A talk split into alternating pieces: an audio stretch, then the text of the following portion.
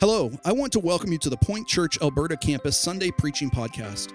My name's Josh Heisler, and I'm the Elberta campus pastor. We strongly believe in the expositional preaching of God's Word, which works to build our faith and grow us up in Christ.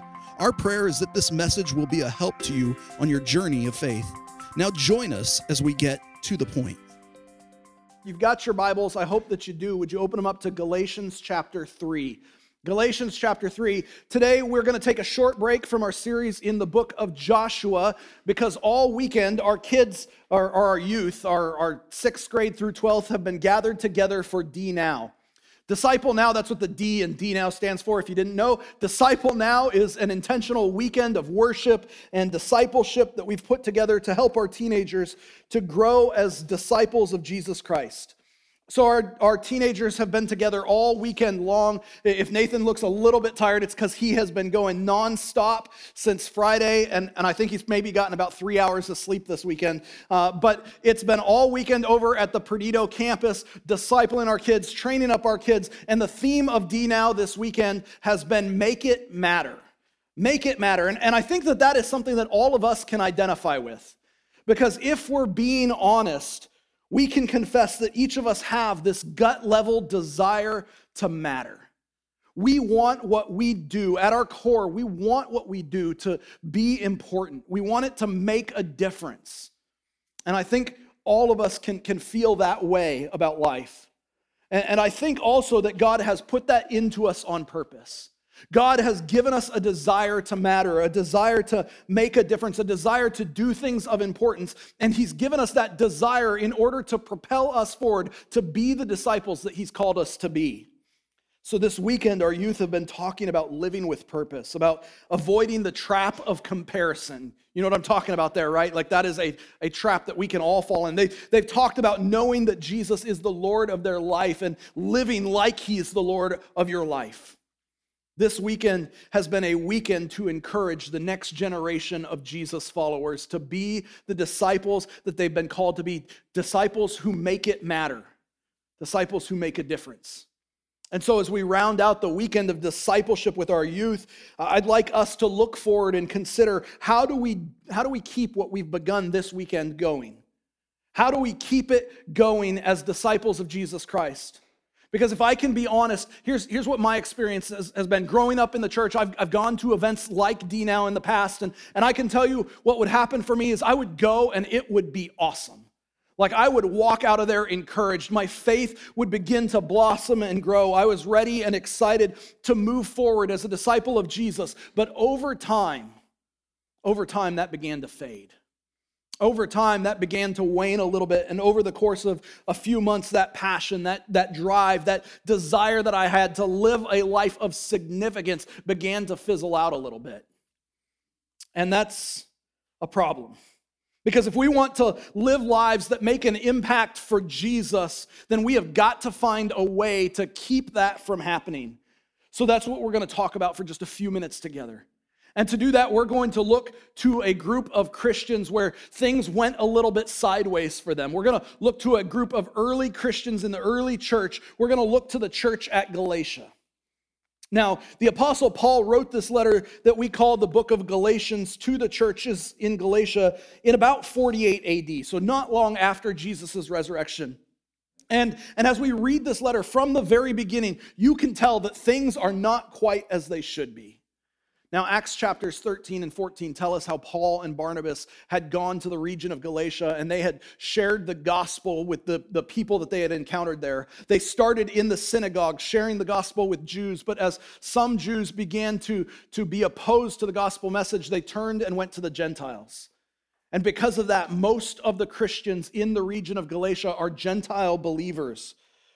But sometime after Paul and Barnabas left, a group of Jewish Christians, known in the Bible as Judaizers, because they were trying to make people live like Jews, they, they came in and they started teaching a different gospel.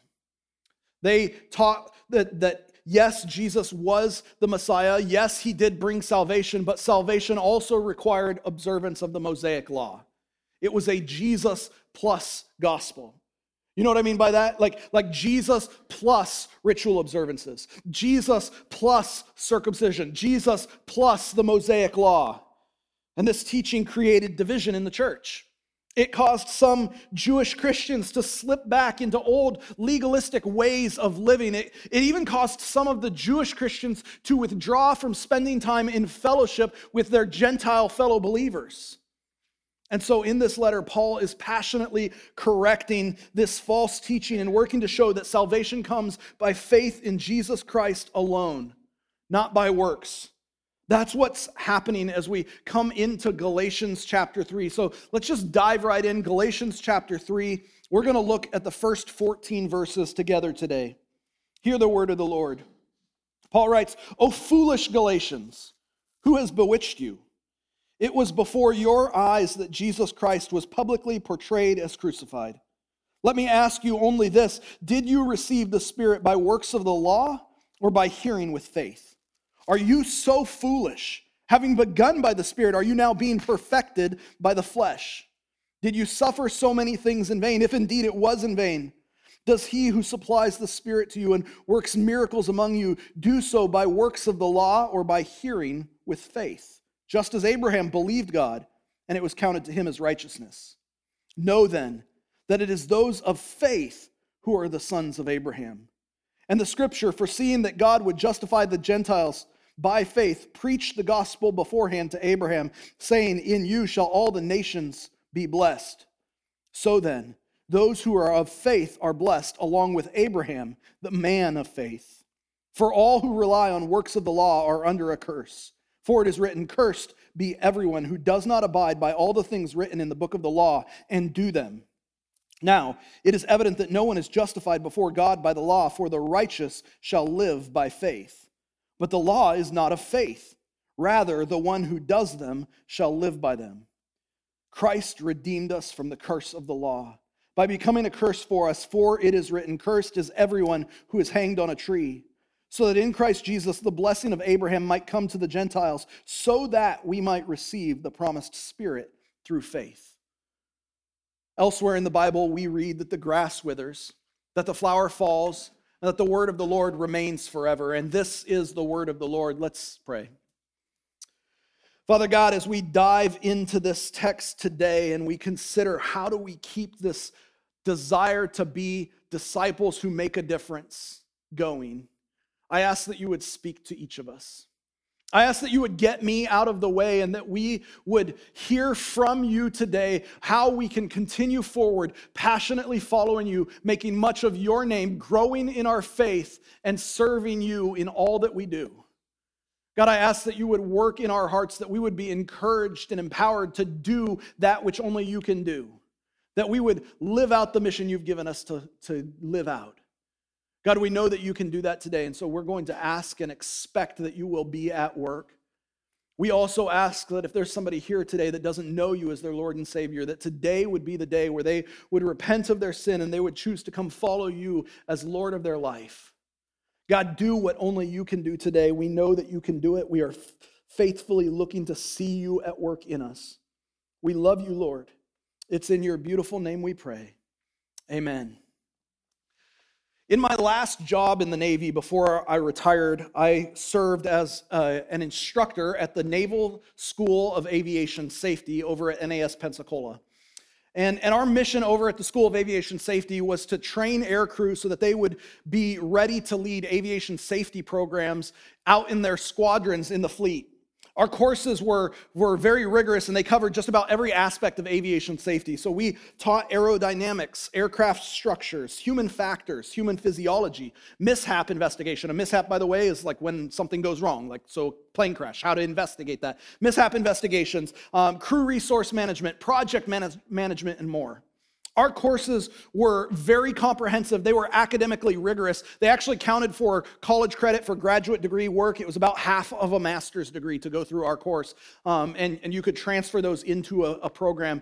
Um, but in addition to all of the formal instruction, we also worked to uh, make them practical. We worked to instill best practices that our students could take with them out to the fleet. Now, a best practice is just what it sounds like. It's a practice that you can take and, and institute in an organization that will improve the safety or the culture of safety in that organization. And one of the best practices that we worked to teach every single course was something we call true confessions. When, when you have a mishap, when you have a near mess, when, when something doesn't go the way maybe you planned it to go, from a safety perspective, a true confession is a way to get up in front of the other aircrew and talk about that, to share the knowledge of what you have learned about what had happened. And so we do these true confessions in the fleet. Um, and, and as you do it, you do it regardless of your rank or experience.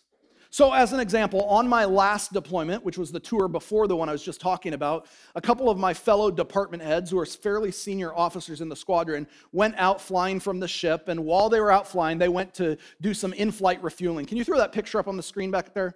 And they were refueling off another F 18. I've thrown this picture up here so you can kind of understand what happened. Bacon was the pilot, Droid was the Wizzo in the back seat. And as Bacon was coming to plug into the basket, which is that kind of bottom right corner, you can see three quarters of the basket there. As he was coming to engage the basket with the refueling probe, he came in with a little bit too much closure. He was coming in too fast. And when he struck the, the refueling basket, what happened is he pushed it forward and he created a sine wave in that refueling hose that went all the way up to the tanker aircraft, then echoed back down and came back down to his jet. When that sine wave got down, it snapped the refueling hose right at the basket off, leaving that refueling basket stuck on his refueling probe on his jet. And then there was a large grounding wire that wraps around that fueling hose that came with the basket and was whipping back and snapping against the canopy as they're flying at about 300 knots. Needless to say, that was a very dangerous situation. Like it could break the canopy. It, if that probe came off, it would go down the intake and FOD out the engine and they'd lose an engine. It was a dangerous situation that we're in. Now, thankfully, they came back to the boat. They landed on the boat without incident. Nothing more happened. The following week, at our next all officers meeting, Bacon and Droid got up in front of the entire ready room and they had their true confession. They talked about what happened, they talked about what went wrong. They talked about what went right. They talked about what they could have done better and, and, then how it all ended. And the purpose of all of that was to help all the aviators in the room learn from their mistakes, learn and grow. It, it wasn't a punishment, they weren't in trouble because this had happened. It was just trying to share knowledge from their own mistakes. And as Christians, we can do the same thing. We can learn from the mistakes of others. And, and as we look to the book of Galatians, what we're seeing here is a group of Christians who've made some pretty big discipleship mistakes. They've gotten it wrong, and Paul is going to be correcting them. And what I want us today to do is to learn from their mistakes. You see, Paul is correcting the church in Galatia, and, and there really is something here for us. I believe there's something that will help us to learn and grow. You see, the Galatian church, they had been doing well. Now, if you know your Bibles, you know that the, the letter to the Galatians is, is a pretty hot letter, right? Like Paul is, he's got his, his temper up a little bit. He's angry. And so sometimes we give the Galatian church some, some kind of negative publicity, but the truth is they had been doing well. They had been growing as followers of Jesus. But then when these Jewish Christians, these Judaizers came, they began to slip back into some of their old ways. And that can happen to us as well. We don't like to talk about it, but it can. Our, our faith can begin to grow. We can begin maturing as disciples. We can have a weekend like some of our youth had this weekend where, where they're leaving and they're a little bit more excited about following Jesus. They've got a little bit more passion to be on mission for Jesus. We can have an experience like that. And if we're not careful, we can let our guard down. And it can be really easy to slip back into old habits and old patterns. So, as we look at this text, the, the first thing I want you to notice is that as disciples of Jesus, our faith continues from where it began. You continue from where you began. As a disciple of Jesus, you continue from where you began. Take a look. Beginning at verse 1, Paul says, O foolish Galatians, who has bewitched you? It was before your eyes that Jesus Christ was publicly portrayed as crucified. Let me ask you only this did you receive the Spirit by works of the law or by hearing with faith? Are you so foolish? Having begun by the Spirit, are you now being perfected by the flesh? Did you suffer so many things in vain, if indeed it was in vain?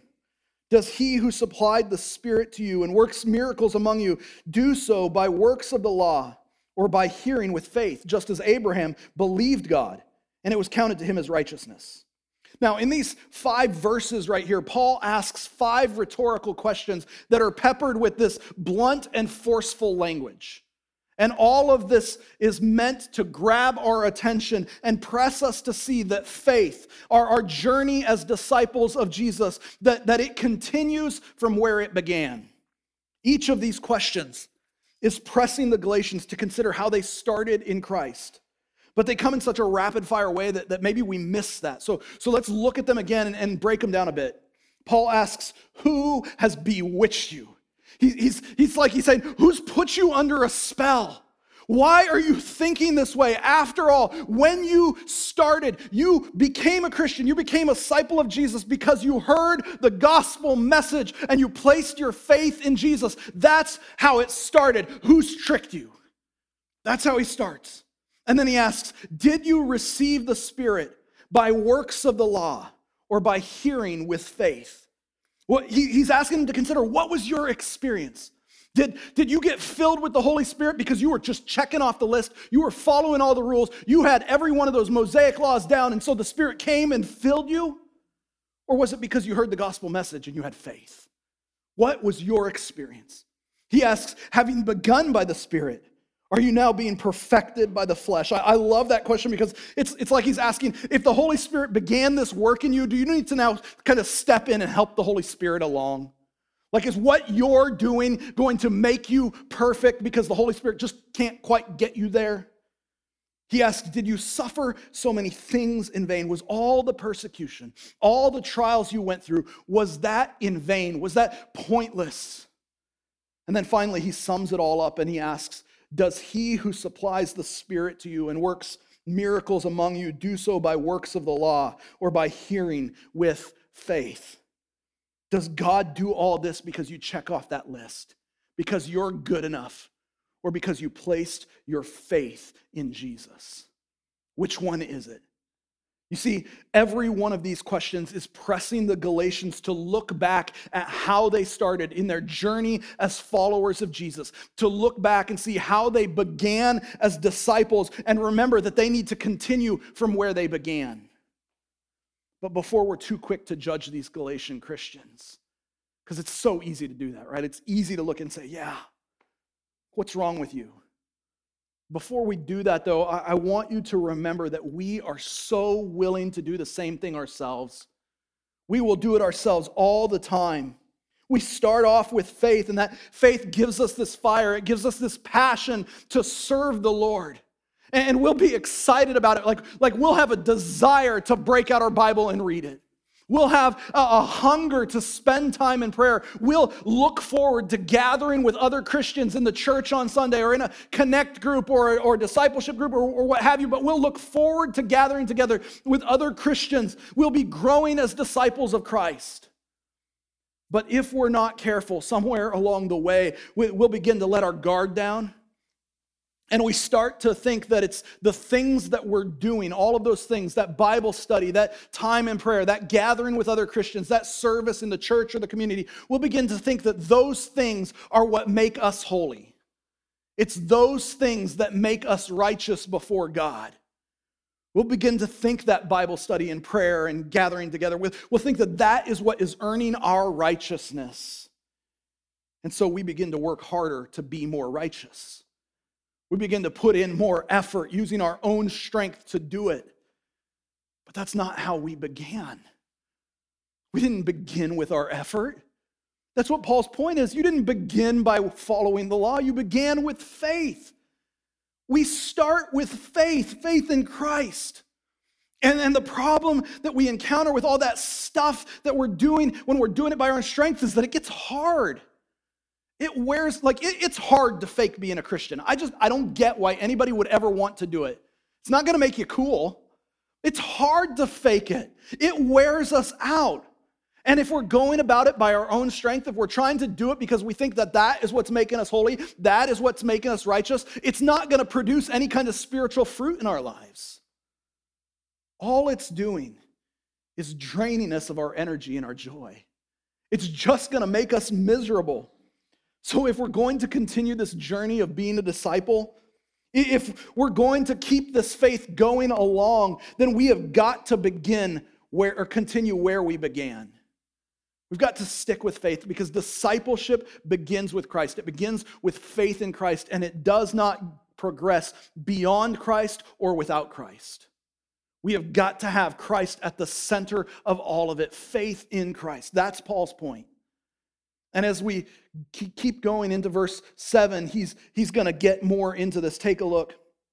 Starting at verse 7, he says, Know then that it is those of faith who are the sons of Abraham. And the scripture, foreseeing that God would justify the Gentiles by faith, preached the gospel beforehand to Abraham, saying, In you shall all the nations be blessed. So then, those who are of faith are blessed along with Abraham, the man of faith. Paul's whole argument right here is that faith is the central element of salvation for Christians. That faith is the central element in being a disciple of Jesus. These Jewish Christians who had come into the church at Galatia were telling the Galatians that they had to follow the Mosaic law in order to be part of God's family. In order to be the sons of Abraham, they had to observe the law. In other words, what, what, were, what they were saying is that in order to be saved, you had to add on to what Jesus had done. And it was all about rules that they needed to follow. It was all about things that you could do and you couldn't do, which is a temptation we're we're often lured with in the American church. You know, a good Christian does these things and doesn't do these things. Good Christian never goes to a rated R movie unless it's about Jesus. A, a good Christian never swears except for those made up swear words that we make up. You know what I'm like? It's we are tempted to fall into that trap of, of doing good things and being a good person. But that's not faith. Paul is pressing the church in Galatia to see the need to prioritize not the outward stuff, not what you do, but to prioritize faith. He's pressing them to see that it's faith that makes you part of the family of God. And Paul points back to scripture to show us that. He points back all the way to Genesis chapter 12, verse 3, to show that God's promise to Abraham was a gospel promise. That in Abraham, all the families of the earth shall be blessed. These teachers who had come in to the Galatian church were prioritizing the law. They were prioritizing our works. They were prioritizing what we do. But for the Christian, we have to prioritize faith. That's what we're seeing right here. Now, what does it mean to prioritize something?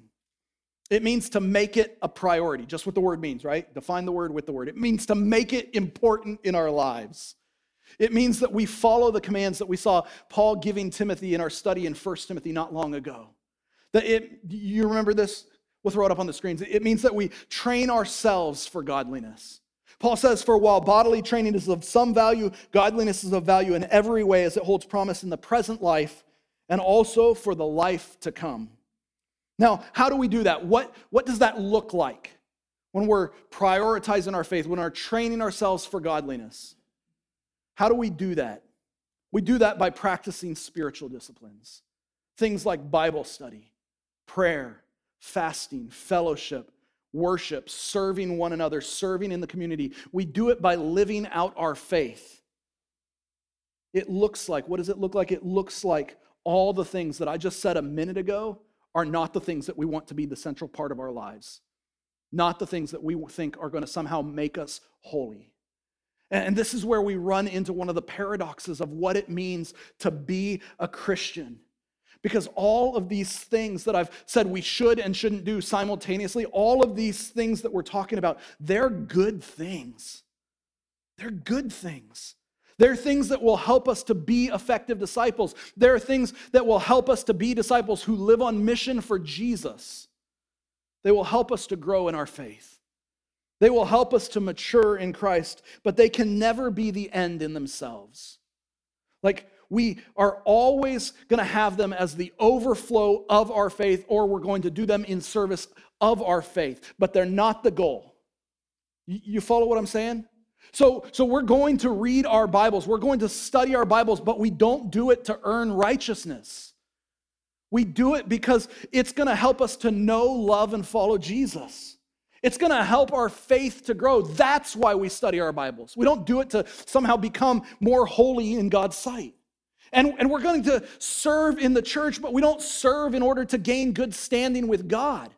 We serve out of our love for God, out of our love for people, and that comes from our growing faith. And we gather together in worship services like this one, in connect groups in our homes, on, in Bible studies on Wednesdays. We gather together with other Christians, not because we somehow think that it's going to make us look like good Christians on the outside. We do it so that we can encourage and admonish one another to love and good works, so that we can spur one another on, so that our faith will grow. You see what I'm saying here? They are not the ends in themselves. They just press us to grow as disciples of Jesus. They press us to see our faith grow as we follow Christ. All these things are not the end in themselves. They are the works that we do as an overflow of our faith. They don't make us holy. So, if we want to have a vibrant, robust, active faith, if we want to keep that faith going, if we want to make an impact for Jesus, then we have to prioritize faith. That's what we're seeing right here in the text. And as we prioritize faith, we also need to remember every single day, we've got to remember God's strength, not ours. That's what we're seeing right here as we continue reading. We're going to do these things with God's strength, not our own. As Paul continues, beginning at verse 10, we're going to see this reminder, and, and it comes across as a warning and an encouragement. Take a look. In verse 10, he says, For all who rely on works of the law are under a curse. For it is written, Cursed be everyone who does not abide by all the things written in the book of the law and do them. Now, this is the warning.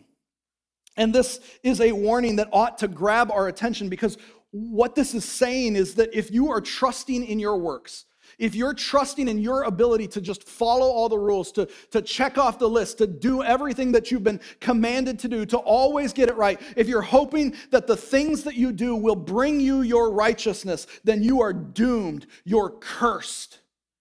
Because the simple reality is, you can't do them all.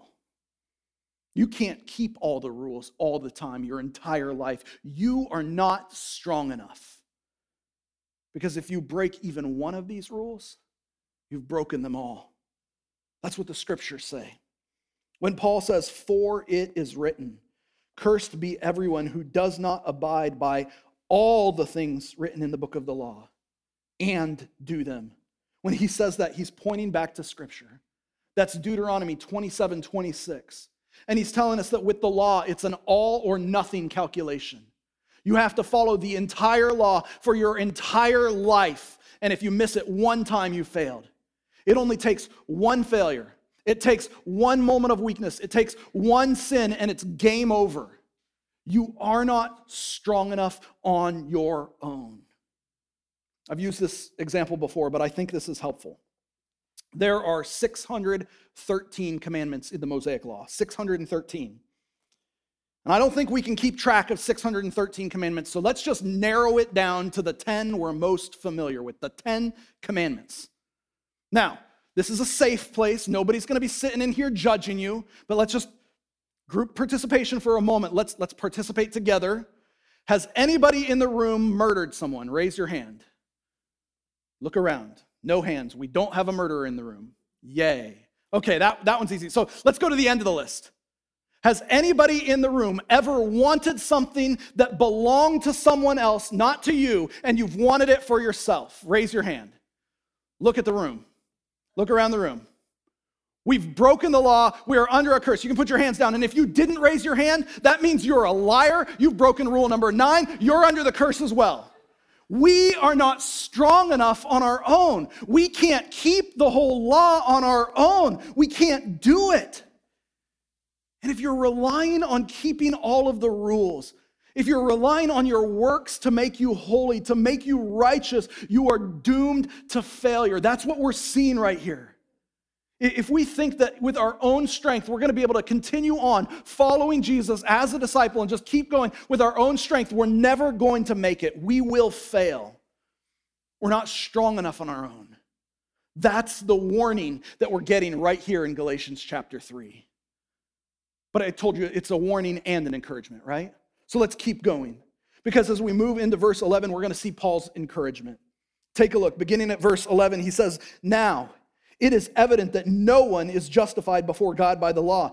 Nobody is made righteous by the law before God. For the righteous shall live by what? By faith. But the law is not of faith. Rather, the one who does them shall live by them. In these verses, Paul keeps turning back to Scripture. To, and he's doing that in order to encourage us to trust Jesus, to have faith in Jesus, to find our strength as a disciple in Jesus. Paul is using the scriptures. In this case, if you're taking notes, he's using Habakkuk 2:4 and he's using Leviticus 15:5 in order to show us that the law doesn't make you holy. Doing it by your own strength doesn't make you holy. It's not going to work. Rule keeping, he's, he's telling us basically, rule keeping just results in more rule keeping. Have you ever noticed how the rules always seem to increase? I, I love how Eugene Peterson paraphrased verse 12 because I think it, it helps us to understand what Paul's getting at here. Can we throw that up on the screens there? Eugene Peterson paraphrased verse 12 this way He said, Rule keeping does not naturally evolve into living by faith, but only perpetuates perpetuates itself in more and more rule keeping, a fact observed in Scripture. See, what this all comes down to is trust. If we try to live by keeping the rules, we're just going to end up adding more and more rules. But this is about trust because that's what faith is.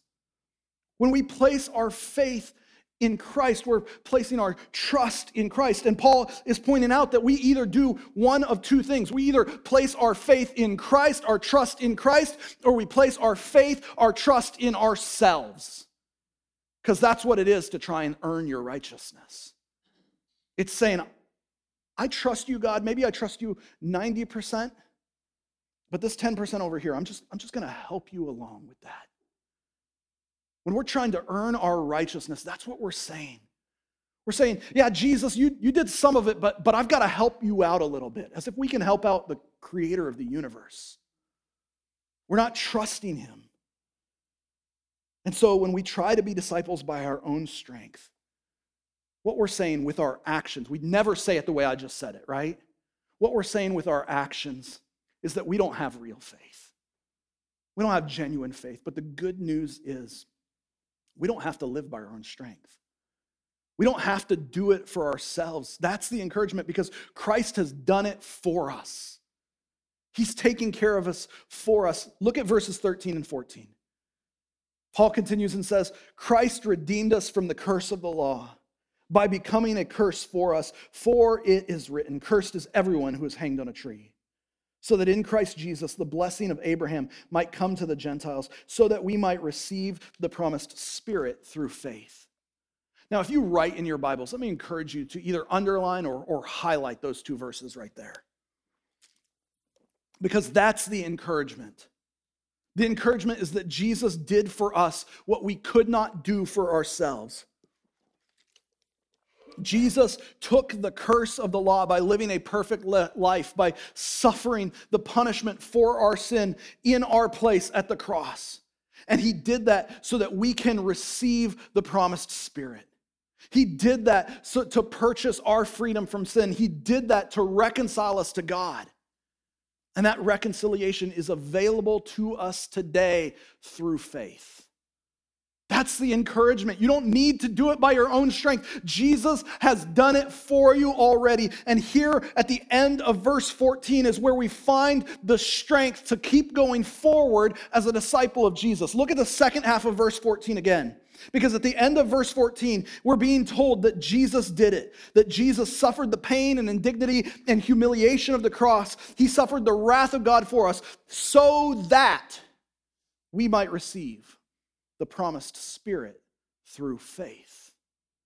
You see, when we place our faith and trust in Christ, the Holy Spirit comes and He lives in us. He fills us and He gives us strength. The Holy Spirit encourages and empowers us to live as disciples of Jesus. Jesus died so that he could send the Spirit into us to live in us. We don't have to do this on our own. It's not our strength that's going to keep us going as disciples of Jesus, it's His. That's what he's saying right here. And, and so often, our downfall as Christians today is that we forget this. We forget that we've got the Holy Spirit living inside of us, empowering us, encouraging us, giving us the strength we need. And so we don't rely on Him for strength, we rely on ourselves. When we forget that we have the Holy Spirit, we try and do it all ourselves. And when we try to do it ourselves, we fail, we fall flat on our face. But Paul is reminding us here that you don't have to earn your righteousness because Jesus earned it for you. And you don't have to use your own strength to be a disciple that, that God has called you to be because you've got the Holy Spirit dwelling inside of you, empowering you, setting you up, and sending you out to serve Him. So, if we want to keep this discipleship thing going, if we want to live a life that matters and, and make a difference for the kingdom of Jesus, if we want to do that, then we have got to remember every single day, like I sat down here and I reminded myself before I came up here God's strength, not mine. We need to remember this God's strength, not ours. We're not going to do it for ourselves. We need His strength in order to do it. Listen, discipleship is just faith in action. That's what it means to be a disciple. It means we take our faith and we give it feet, we start moving with it. But discipleship is also a lifelong journey. It keeps going. We never fully arrive. We're always going to have room to grow. We're always going to have a little bit further that we need to go, a little bit more like Christ that we can be. So, if we want to keep this discipleship thing going, if we want to keep growing as disciples of Jesus, we would be wise to learn from the mistakes of our brothers and sisters in Christ over in Galatia. Because what we're seeing here in Galatians chapter 3 is, is really just three things that will help us to keep it going. First, we continue from where we began. If we're going to continue on this journey of making disciples, of being disciples of Jesus, we've got to continue with the faith that we began with. We can't fall into that trap of, of Jesus plus. That's an easy trap to fall into. Jesus plus, I read my Bible every single day, and if I miss it, I'm under his condemnation. Jesus plus, I've got to be a good person all the time. Jesus plus, fill in the blank. That's not where we began. We can't earn our righteousness. It's not Jesus plus anything. It's Jesus plus nothing equals everything. And so we can't fall into that trap. Discipleship begins with Christ, with our faith in Christ, and it's not going to progress beyond Christ or without Christ. So we we continue from where we began. And if we want to keep this discipleship journey going, we're also going to need to prioritize our faith. We've got to train ourselves for godliness by exercising spiritual disciplines.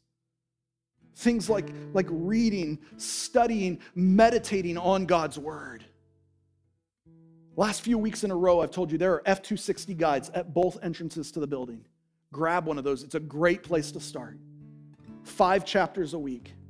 Sit down, it'll take you 10 minutes to read a chapter.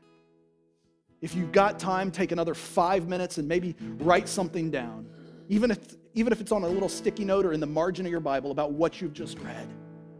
And then ask God to speak to you as you're, you're studying. Think about it throughout the day. Meditate on God's word. Spend time in prayer. Don't neglect to gather for fellowship we in the church have made it our mind that to be the church means we come on Sunday and then we go live our lives the rest of the week. That's not the church. We need one another. I need fellowship with other Christians, and so do you. So, we're going to do these spiritual disciplines in order to prioritize our faith, to make it important. We all prioritize things. Is your faith one of them? If you want to keep this journey of discipleship going, you're going to have to prioritize faith. And all along the way, if we're going to keep this discipleship journey going, then we've got to remember God's strength, not ours. You're not strong enough on your own. But Jesus died on the cross in order to, through faith in him, give you his righteousness. Give you the Holy Spirit who's going to give you the power, the strength you need to live for Jesus. If we try to do this by our own strength, we're going to fail. It's going to wear us out. There's not going to be any joy in it. It's going to be drudgery. We need Him. So, let me challenge you. Let's be the disciples we've been called to be. Let's keep this going. Let's live for Jesus. Let's be disciples who make disciples, who keep it going by trusting in Him, relying on Him, prioritizing our faith in Him, so that we can live out the mission that God has given every single one of us to accomplish. Thank you for listening to the preaching podcast from the Point Church. If you would like more information about our church, or if you have any questions, you can find us online at tothepoint.church.